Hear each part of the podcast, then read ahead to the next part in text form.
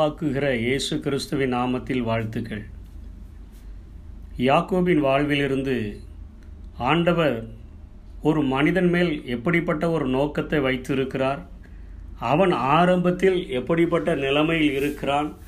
அவனை எப்படி ஆண்டவர் உருவாக்குகிறார் என்பதை நாம் ஆதியாகமம் இருபத்தெட்டாம் வசனத்தின் தொடக்கத்திலிருந்து அதை நாம் அறிந்து கொள்ளலாம். ஆதியாகமம் இருபத்தெட்டாம் அதிகாரம் பத்தாம் வசனத்திலே யாக்கோபு பெயர் சபாவை விட்டு புறப்பட்டு ஆரானுக்கு போக பிரயாணம் பண்ணி ஒரு இடத்திலே வந்து சூரியன் அஸ்தமித்தபடியால் அங்கே ராத்தங்கி அவ்விடத்து கற்களில் ஒன்றை எடுத்து தன் தலையின் கீழ் வைத்து அங்கே நித்திரை செய்யும்படி படுத்துக்கொண்டான். அங்கே அவன் ஒரு சொப்பனம் கண்டான். இதோ ஒரு ஏணி பூமியிலே வைக்கப்பட்டிருந்தது. அதில் நுனி வானத்தை எட்டியிருந்தது. அதிலே தேவதூதர்கள் ஏறுகிறவர்களும் இறங்குகிறவர்களுமாய் இருந்தார்கள். அதற்கு மேலாக கர்த்தர் நின்று நான் உன் தகப்பனாகிய ஆபரகாமின் தேவனும் ஈசாக்கின் தேவனுமாகிய கர்த்தர் நீ படுத்திருக்கிற பூமியை உனக்கும் உன் சந்ததிக்கும் தருவேன். உன் சந்ததி பூமியின் தூளை பகலில் இருக்கும். நீ மேற்கேயும் கிழக்கையும் வடக்கையும் தெற்கையும் பரம்புவாய். உனக்குள்ளும் உன் சந்ததிக்குள்ளும் பூமியின் வம்சங்களெல்லாம் ஆசீர்வதிக்கப்படும். நான் உன்னோட இருந்து நீ போகிற இடத்திலெல்லாம் உன்னை காத்து இந்த தேசத்துக்கு உன்னை திரும்பி வர பண்ணுவேன். நான் உனக்கு சொன்னதை செய்யும் அளவும் உன்னை கைவிடுவதில்லை என்றார். இன்றைக்கு ஆண்டவர் ஒரு மனிதனை குறித்து தன்னுடைய இருதயத்தில் காணப்படக்கூடிய ஒரு ஒரு நோக்கத்தை அவர் அங்கே தெளிவாக யாக்கோபினுடைய வாழ்விலே அவர் வெளிப்படுத்துகிறதை பார்க்கிறோம். யாக்கோபு இப்பொழுது அவன் தன்னுடைய சகோதரன் ஏசாவுக்கு பயந்து தன்னுடைய தாய் அவனை மாறுவேட போட்டியிலே கலந்து கொள்ள வைத்து அந்த மாறுவேட போட்டியிலும் வெற்றி பெற்றவனாய் மாறின பின்பு? அங்கே தன்னுடைய ஏசா அதை கண்டுபிடித்ததினால் ஏசாவினால் நாம் கொன்று கொல்லப்பட்டு விடுவோம் என்கிறதை பயந்து அவன் தாய் தகப்பன் அவனை அங்கே தன்னுடைய சகோதரியினுடைய அண்ணன் வீட்டிற்கு அவனை அனுப்பி வைக்கிறார்கள். லாபான் வீட்டிற்கு புறப்பட்டு வரும்பொழுது இந்த சம்பவம் நடக்கிறது. அவன் அங்கே சூரியன் அஸ்தமித்த இடத்திலே படுத்திருந்த பொழுது வானத்தையும் பூமியையும் இணைக்கிறதாக காணப்படுகிற இயேசுவுக்கு அடையாளமான அந்த வானத்தையும் பூமியையும் இணைக்கிற மத்தியஸ்தர் இயேசு கிறிஸ்து அங்கே அடையாளப்படுத்தப்படுகிறார். அங்கிருந்து தேவதூதர்கள் ஏறுகிறதும் இறங்குகிறதும் அப்படிப்பட்ட காட்சியை பார்க்கிறான். அங்கே வானத்தின் அந்த ஏணியின் மேலே தேவன் நின்று கொண்டு இவனோடு கூட பேசுகிறார். தன்னுடைய இருதயத்தை அங்கே அவர் வெளிப்படுத்துகிறார். உன்னை நான் இப்படியாய் ஆசீர்வதிப்பேன். உன்னை மேற்கேயும் கிழக்கையும் வடக்கையும் தெற்கேயும் நான் உன்னை ஆசீர்வதிப்பேன். அவன் ஜெபிக்காமல் இருந்த போதிலும் கூட ஆண்டவரே தேடி வந்து தன்னுடைய இருதயத்தை அங்கே யாக்கோபுக்கு வெளிப்படுத்துகிறதை பார்க்கிறோம். நான் உன்னோட கூட இருந்து போகிற இடத்திலெல்லாம் நான் உன்னை காத்து நான் உன்னை திரும்பி வர பண்ணுவேன். நான் உன்னை திரும்பி வர சொன்னதை செய்கிற வரையிலும் நான் உன்னை விட்டு விலகுவதில்லை.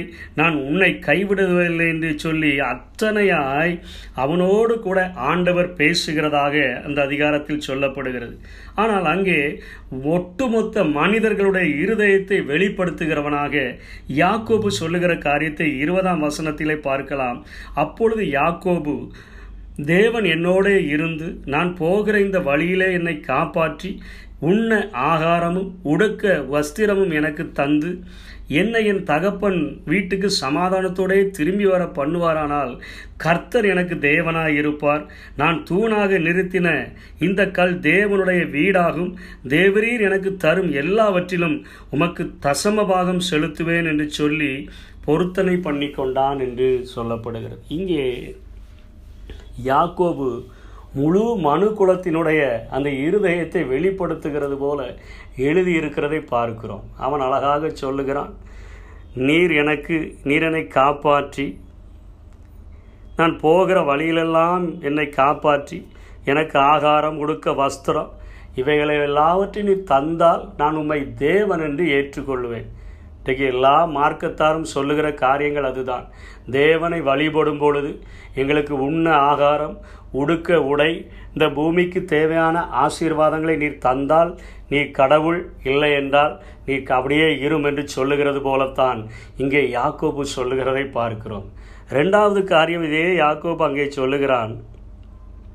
அப்படி நீர் பண்ணினால் இந்த கல் ஒரு கல்லை எடுத்து நட்டி வைத்து விட்டு அதை சொல்லுகிறான். இந்த அப்படி நீர் செய்தால் இந்த கல் வந்து தேவனுடைய வீடாகும். அப்போதான் இது ஆலயமாகும் அல்லது கோவிலாகும். இங்கே இருந்து நீர் எங்களுடைய ஜபங்களை கேட்டு எங்களுடைய விண்ணப்பங்களை கேட்டு எங்களுடைய வாஞ்சைகளை கேட்டு நீர் செய்தால் நீர் தேவன் அப்பொழுது நீர் தங்கி இருக்கிற அந்த இடத்தை நாங்கள் ஆலயமாகவோ அல்லது கோவிலாகவோ ஏற்றுக்கொள்வோம். இல்லை என்றால் ஒன்றுமில்லை என்று சொல்லுகிறது போல சொல்லிவிட்டு சொல்லுகிறான். இவை எல்லாவற்றையும் நீர் எனக்கு கொடுத்து நீர் தந்தால் நான் உமக்கு தசமபாகம் தருவேன் என்று சொல்லுகிறதை பார்க்கிறோம். அதற்கு ஒருபடி மேலாக சொல்லுகிறான் பெத்தேல் என்று அந்த இடத்திற்கு பெயர் வைக்கிறார் பெத் என்பது வீடை ஏல் என்பது தேவனை குறிக்கிறது.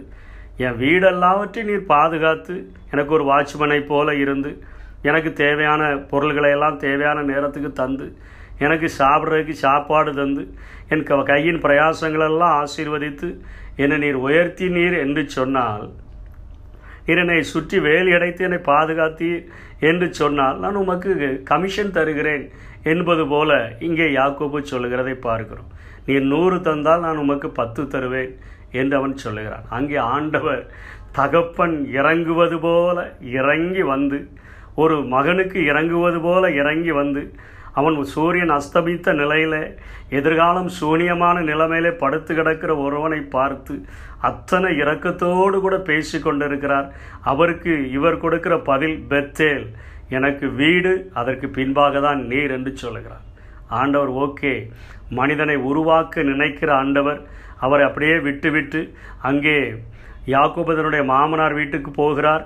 ஒரு மனைவியை ம திருமணம் முடிக்கும்படியாக ஏழு ஆண்டுகள் மீண்டும் ஒரு மனைவியை திருமணம் முடிக்கும்படியாக ஏழு ஆண்டுகள் ரெண்டு பிள்ளைகள் அவருடைய ரெண்டு வேலைக்காரிகளையும் அவர் அங்கே மறுமனையா அவருடைய மறுமனையாட்டியாகி மாற்றிவிட்டு பனிரெண்டு ஆண் பிள்ளைகளையும் ஒரு பெண் பிள்ளையும் பெற்றவராக மாமனாருடைய அந்த முகநாடி வேறுபட்டபடியினாலே மாமனாருக்கும் இவருக்கும் அடிக்கடி பிரச்சனைகள் நேர்ந்தபடியினாலே இங்கே அந்த க தன்னுடைய மனைவிமார்களையும் பிள்ளைகளையும் தனக்கு உண் உண்டான சம்பாதித்த எல்லாவற்றையும் கூட்டிக் கொண்டு திரும்பவும் தன்னுடைய ஊருக்கு ஓடிவிடலாம் என்று ஓடி வருகிற நேரத்திலே திடீரென்று அவருக்கு ஒரு காரியம் காத்திருக்கிறது.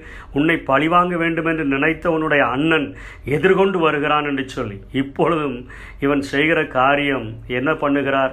தன்னுடைய முதல் மனைவியும் அவனுடைய பிள்ளைகளையும் அவளுடைய வேலைக்காரியாய் இவன் ஏற்றுக்கொண்ட மனைவியையும் மற்றும் அந்த கொஞ்சம் ஆடு மாடுகள் இவைகளையெல்லாம் அவனுடைய அண்ணனுக்கு கொடுக்கவும் அந்த மனைவி அவனுடைய பிள்ளைகள் எல்லாவற்றையும் அனுப்பவும் ரெண்டாவது தான் நேசித்த ராகேல் அவளுடைய பிள்ளைகள் மற்றும் அந்த ஆடு மாடுகள் இவைகள் எல்லாவற்றையும் அனுப்பிவிட்டு எல்லாரையும் அனுப்பிவிட்டு பிந்தி தனித்து இருக்கிறான் பிந்தி தனித்திருந்து கொண்டு ஆண்டவரிடத்தில் கெஞ்சுகிறான் ஆண்டவரே.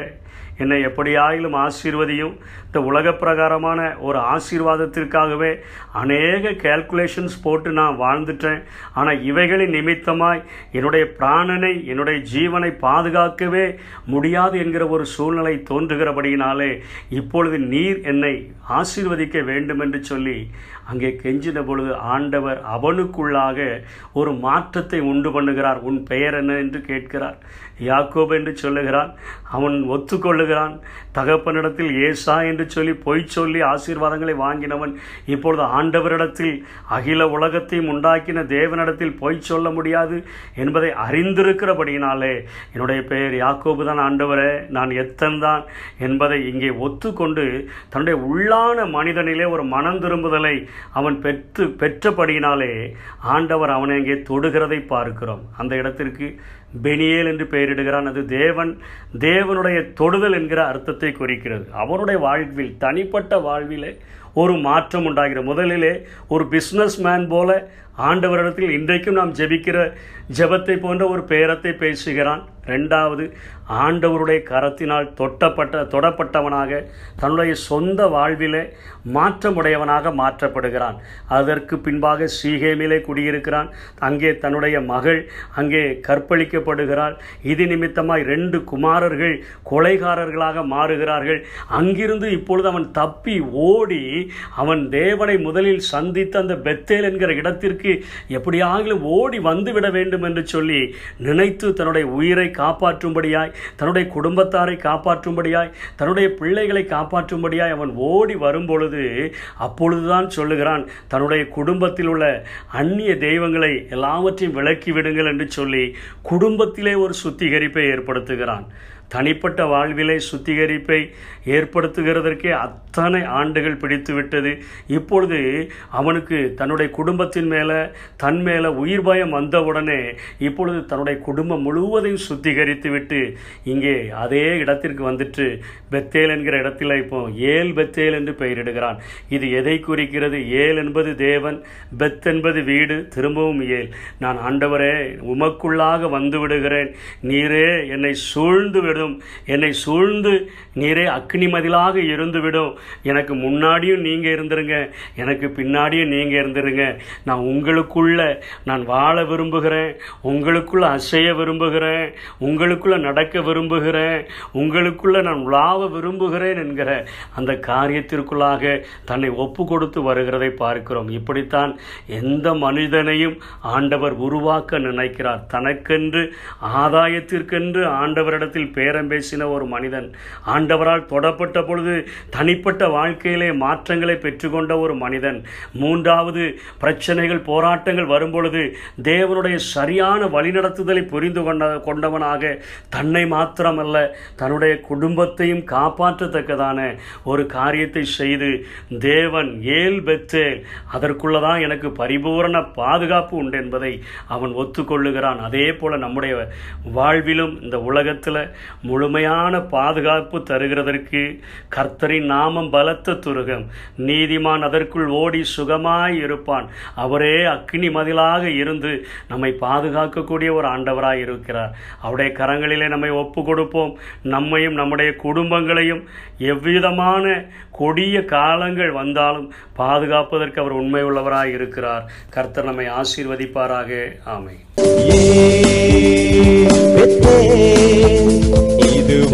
வானத்தின் வாசல் என் ஏசையா ஆசீர்வாதத்தின் வாசல்